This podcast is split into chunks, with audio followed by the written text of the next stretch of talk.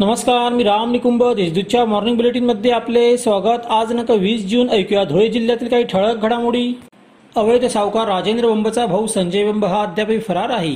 Police पथकाकडून त्याचा शोध सुरू आहे. दरम्यान शनिवारी तपास यंत्रणेने त्याचा मुलगा सौरभ बंब याची पाच तास कसून चौकशी केली परंतु त्याने समाधानकारक उत्तरे दिली नाही.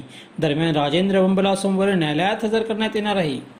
बोरविहीर ते नरडाणा रेल्वे मार्गासाठी जुलै महिन्यात जमीन मोजणी केली जाणार आहे. त्यासाठी पहिल्यांदाच रोहर मशीनचा वापर करण्यात येईल. त्यामुळे तीन महिन्यांचे काम अवघ्या एकाच महिन्यात होईल. दरम्यान रोहर मशीनचा वापर करण्यासाठी जिल्ह्यातील चोवीस अधिकाऱ्यांना प्रशिक्षण देण्यात आले. या रेल्वे मार्गासाठी धुळे आणि शिंदखेडा तालुक्यात दोनशे हेक्टर भूसंपादन होईल. धुळे येथील एस व्ही केम अभियांत्रिकी महाविद्यालयातील विद्यार्थ्यांनी उन्नत भारत अभियानांतर्गत पाच गावे दत्तक घेतली आहेत. यातील तीन गावांमध्ये जाऊन चारशे आठ घरांचा सर्वे करत विद्यार्थ्यांनी गावातील समस्या जाणून घेतल्या. या समस्यांसह शासनाच्या विविध योजनांची माहिती ग्रामसभेत देण्यात आली. चांगली पिढी घडविण्यासाठी संस्था गुणवत्तेचा नेहमीच प्राधान्य देते त्यामुळे संस्थेच्या विद्यार्थ्यांनी भरारी घेतली असे प्रतिपादन आमदार अमरीशभाई पटेल यांनी केले. आर सी पटेल शैक्षणिक संकुलाच्या दहावीच्या गुणवंतांचा गौरव करण्यात आला.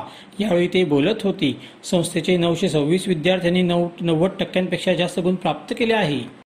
दोंडाच्या नगरपरिषदेची आरक्षण सोडत नुकतीच काढण्यात आली. त्या तेरा प्रभागातून सव्वीस सदस्य निवडले जाणार आहेत. या आरक्षण सोडतीनंतर व नव्या प्रारूप प्रभाग रचनेमुळे अनेक इच्छुक दिग्गजांवर सुरक्षित प्रभाग शोधण्याची वेळ आली आहे. तसेच उमेदवार देताना सर्वच राजकीय पक्षांची कसरत होणार आहे. बारावी नंतर खऱ्या अर्थाने करिअर घडविण्याच्या मार्गात सुरुवात होती. म्हणून जीवनात यश मिळवायचे असेल तर कठोर मेहनत घ्या असे आवाहन जीपचे अध्यक्ष डॉक्टर तुषार रंदे यांनी केले. क्युप्र संस्थेतील बारावी उत्तीर्ण झालेल्या गुणवंतांचा सत्कार करण्यात आला. यावेळी ते बोलत होते. अशा त्याच्या ठळक घडामोडी सैसर बातम्यांसाठी वाचत राहा दैनिक देशदूत. व ताज्या बातम्यांसाठी भेट that W W W dot Deshdoot dot संकेतस्थळाला. धन्यवाद.